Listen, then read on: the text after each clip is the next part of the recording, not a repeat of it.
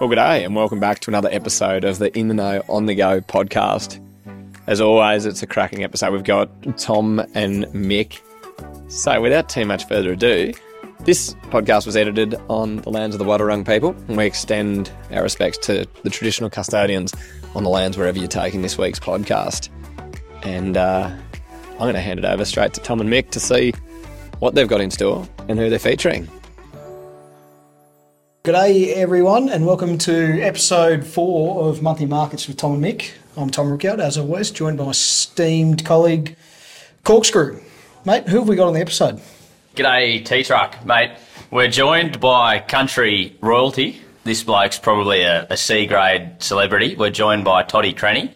Toddy's probably most famous for being known as T C. We just spoke about it. What were you on? I was on The Big Adventure. It was known as the worst rated, most expensive reality T V show in uh, Australian history. And you nearly won it, but you got voted off because you were a threat? Yeah, yeah, huge threat. Uh, my athletic ability. Yes. Uh, and, yeah, intellect really got in front of me. Yes. Uh, and we're talking about Wagyus this week, Tom. Over to you. Wagyus. No, very good. Todd, welcome to the show. It's very, uh, it's a real honour to have you here. Mick's talked you right up. He's been... Uh, they call him Mr Wagyu. Mr Wagyu, they call him. Interesting. Mate, to start off with, tell us just a little bit about yourself, where you're based, and uh, how the season is around you. Yeah, I'm based uh, at Family Operation north of Gundy, and, yeah, so we breed cattle there where I'm at. There's about, uh, there's about five thousand hectares between that and uh, where my brother is just south of Goondiwindi there. And yeah, so breed where I'm at, and where my brother is, he does cash cropping and backgrounds of cattle there and a little bit of irrigation. So yeah, it's a good little town to live in, Gundy. Got a good bunch of friends there, and yeah. And the season around you, if you had a bit of rain? Yeah, it was looking pretty rough from November onwards. We didn't get any rain, but we had a bit in end of March. So yeah, it's looking pretty good going into winter. Yeah, nice. And tell us a bit about what you breed, you know, like what your what your business entails and what markets you target. Yeah, so what I look after, which is breeding side, is there's about eleven hundred Wagyu cows from F ones to full-bloods. Yeah, so we breed them at home. We do a fair bit of uh, embryo work with the full-bloods and A I for a lot of them. And then from there, they're weaned and go over to my brother down there to background them. We try aim for about four hundred twenty kilo live weight going into Morton Co and a little bit into Edwards livestock. And and that's from a F one, Prodigy, F two, F three and full blood. They're all going into the feedlot system? Yeah, all of them, yeah. And breed a few bulls? Breed a few bulls just for our own use, but yeah, selling a couple on the side. Started selling a few bit of genetics as well, so selling a few embryos, and not too big into that yet because there's a lot of bigger fish in the market, but yeah, the options there with the quality genetics we're putting in.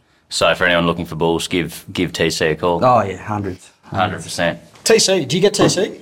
Oh, I get it at the uh, local bakery and at the local appliance store. There's uh, middle-aged ladies who watch the show. Speaking of sponsors, local bakery, what's your go-to there? Oh, local bakery is a Purple Bakery, it's called. Normally a curry pie. When I'm heading out to Torwood, check the adjacent block. Pull in, get a curry pie, corned beef roll, and if I'm lucky, a little apple turnover or something like that. Easy, Tony. Yeah. Ooh, very good. Now, um, as I know you've been a very avid listener of the show, and we like to get experts on, and obviously that's why we've got yourself. I'd like to know, as a cocky sitting at home, what are the sort of indicators you look for in the markets that you're targeting that, that make those decisions? What are you basing those decisions off? In the cattle game or cropping as well? Uh, cattle. Cattle. Yeah, well, essentially it's just looking for the best gross margin. So lately, two years ago, there was a massive undersupply of Wagyu, so we could tell that from um, being in the game for how long we have. We could see that all the feedlots have been expanding and limited people keen to get into Wagyu because they're so ugly. So yeah, we just look at the best gross margin, talking to the feedlots all the time, and then just yeah, look at a global perspective as well with the shortage of protein. So it's always good to go hard then. And yeah, we ha- we haven't bought anything for the last year. We've just been breeding through, but yeah, there's going to be another opportunity end of this year, I reckon, pick up some good cattle. And and if we focus more on the Wagyu market now, we've seen the market come off recently quite aggressively. How do you see the Wagyu job playing out over the next couple of years? And is that going to change your perspective on your business? Because you could argue that an F one's come from, say, round figures, twelve bucks back to five or six bucks. It's nearly over half. Are you guys pivoting? You know, are you going back to Angus or are you staying as is? No, we're just, we're just keep going with the same uh, the same enterprise really, which is staying in Wagyu, but you can see it coming. Like, this is a fourth downturn in the Wagyu industry. Mm-hmm. Everyone sees the high prices and then goes hard at it, and then there's just a massive glut. Like, as Kerry Lonigan says, nothing fixes high prices like high prices, and we could see that, uh, yeah, see the writing on the wall, like everyone's joining their Angus F ones. Yeah, we're just going to probably go harder, but just wait for that real fall in the market, because at the moment the market's looking at, well, we had contracts in it. F ones at nine bucks thirty in January, and then at the moment they're five bucks fifty, down to five bucks next week, and then the end of the year they're looking well under five dollars. So talking to feedlotters there today, they're thinking that, yeah, Angus and Wagyu are going to be about equal end of the year, and then potentially maybe a little bit less because everyone's got into it. So on a global scale, like, Australia's just outpriced itself in the global market. All the boats to Japan are stopped, so there's fifteen thousand go there every year, and they've just said, nah, it's too expensive, we're not going to start up until it's well, well under. So that's fifteen thousand going back into the system, so about three hundred thousand on feed, and yeah, an extra fifteen thousand on top of everyone else joining is going to be um, pretty tough. Pretty positive outlook.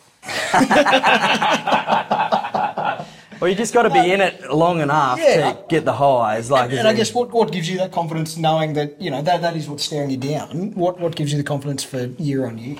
Well, just the quality of beef that Wagyu produces. Like, as in, if the knowledge is you should eat less meat but better quality, what are you going to be buying? Are you going to be rather buying one hundred fifty, two hundred fifty kilo beautiful Wagyu steak instead of um, having the same amount in like a rump or something, end up losing a few teeth? But um, the the whole world is wants Wagyu beef. The global population's getting wealthier. They're always going to demand more and more. And interesting talk today though, the uh, Hewitt Pastoral are putting their very high marble bulls into their Brahman herd up north, and they're averaging over seven marble score. So you just got to use the right bulls, and like Morton Co is very happy. So the average F one to an Angus is only five point eight, whereas marble score, marble score mm. the average over the board, whereas these Brahmans are doing over that. For people who are looking at the Wagyu game or, or how to make it work, is that the key? You know, like, you really need to be focusing on the bull genetics to make sure that you're hitting the right market? Is, oh, that, is that like a take-home message that people can take away from T C? Oh, definitely. Well, that's what the feedlotters have been spruiking for years. Everyone's trying to get better genetics, or most of the population is anyway. But yes, the take-home isn't just that. You need to be in a supply chain to start with. So everyone that's just got into it last year that haven't been talking to feedlotters, talking to one supply chain manager there today, they're getting calls like every day for mm. another hundred, another hundred, can you take this? And they're like, oh, we're full. That, We've booked it up. And, and that that's all five years ago. You could get a Wagyu on your Subway sandwich. Like, that's all yeah. the rubbish. That's, yeah. That, all that's the rubbish. Just, and that's yeah. going to come through again. Like, it's going to happen. There's going to be a lot of hurt end of this year. Mm.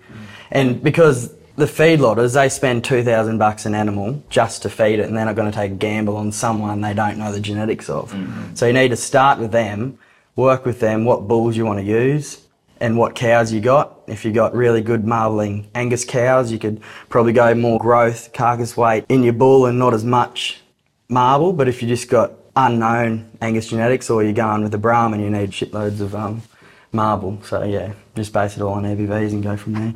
And then what do you think's happening? There's obviously a lot of people that aren't tied up in a supply chain, which I suppose is one of your other key points. What do you think's happening with those cattle? We're seeing them come through the sale yards now and then going on on Auctions Plus. Like, a feedlotters and background is just taking a punt on them and, and putting them through a hundred-day program, or, you know, taking them through to a grass-fed bullock. Where do those cattle go, do you think? Those cattle go onto a export job still, but yeah, probably not fed long enough. Yes. Because the average Australian consumer, Coles doesn't buy cattle that have any Wagyu content at all, even into their hundred-day job. Their consumer doesn't want to see marble in the meat because they think that's fat. They only want the fat on the outside, so they can cut it off. So, like, Coles doesn't take anything, so the only job for that is go and export overseas. So, do you, do you think we should be educating, you know, your mum and dad buyer at home to, to understanding that's what they're buying, if that's what it actually is? Yeah, that'd be great if M L A can lobby for Wagyu to be super healthy, which it is. Yeah. Those double the omega threes. And, uh, yeah, you want the intramuscular fat, not the subcutaneous. In the Wagyu market, it sounds like it's not a step in tomorrow type of an operation, is there opportunities in that market for, for people to, to start to grow into and build into? Definitely, yeah. Right at the moment, I wouldn't think so, because mm. there's going to be such a massive supply about it, but there's people there talking to there today, they haven't grown a Wagyu at all and they just want to start sussing out um, the supply chains, and some people said, the one of the supply chain managers said, don't go into it yet because there's so many there, but you need to start that conversation at some stage. Start the business onto that, that go. Yeah. And then with every downturn comes opportunities. For someone like you who's knowledgeable and educated in the Wagyu game, do you see opportunities coming up now, you know, like as far as trade cattle or, you know, P D I C heifers back to the wag? Is there anything that's taking your fancy to make a dollar out of? At the moment, yeah, there's there's a lot of P D I C heifers coming on, like the eighteen hundred bucks. Nice Angus heifers to pretty good Wagyu bulls, but um, I think it's still going to come down a fair bit for that article. But I don't think there's going to be a place for Wagyu heifers. The feedlot doesn't want to feed the Wagyu heifers. Ideally, they like pure Wagyu heifer or oh F one. Both F one and yeah. purebred. Yeah, they don't do as well in the feedlot. They marvel just as well, but they don't put on the weight. So the carcass weights are a lot they're down a fair bit. So mm-hmm. I think the opportunity there is going to be the uh, heifers, because the feedlots don't want it. I don't know where that's going to go. Mm-hmm. And a Wagyu F one, we've got. Majority of our cows are F one Wagyu cows, and they are incredibly fertile. They they're always doing well, they got fat all over them, and yeah, they do a good job on the calves, and yeah, I reckon that's a great opportunity to go away and purchase them, and yeah, we'll just pump out a heap of embryos and just chuck them into them. Tea money.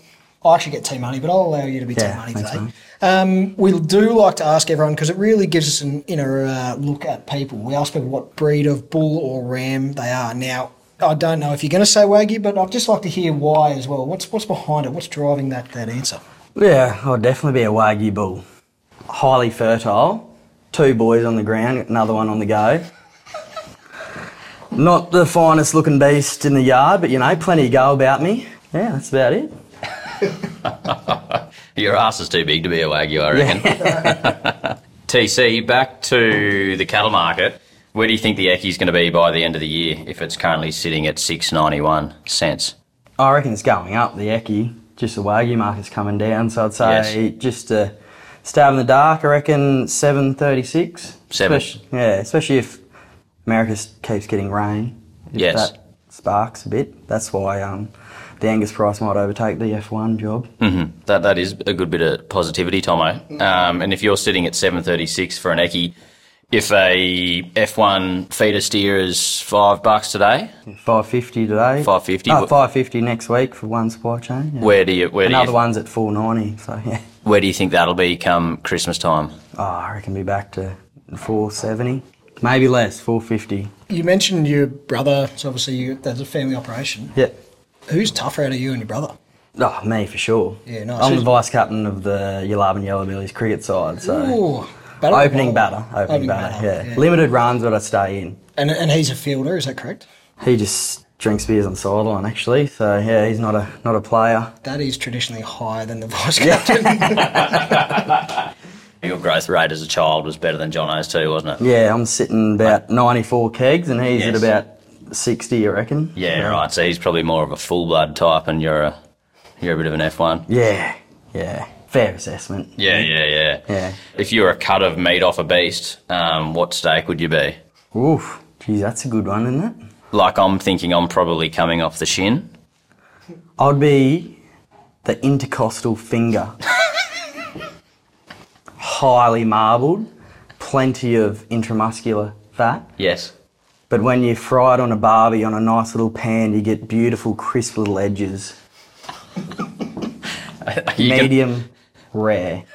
You can round out, mate. I wasn't expecting that. That was quite good. Yeah, I wasn't really expecting what to get from that question. It just came to us.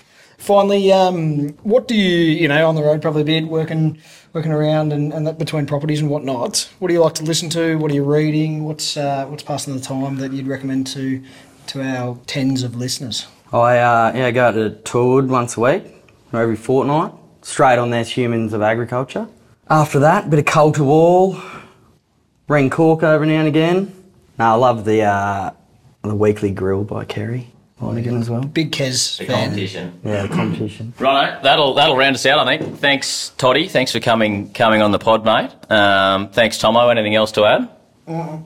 Mm, just no. Uh, and if people are looking for full-blood Wagyu bulls, how do they find you blokes? Look up Bonyo Grazing Wagyu, yes. B G W, on the A W A website. Yep. Chuck out about twenty-five bulls a year. Yes. Trying to make a couple hundred embryos as well that we don't chuck in our own, so if you're chasing any of them... And what about your personal fertility? Pers- oh, it's through the roof, mate. Three goes, three kids. Bloody hell.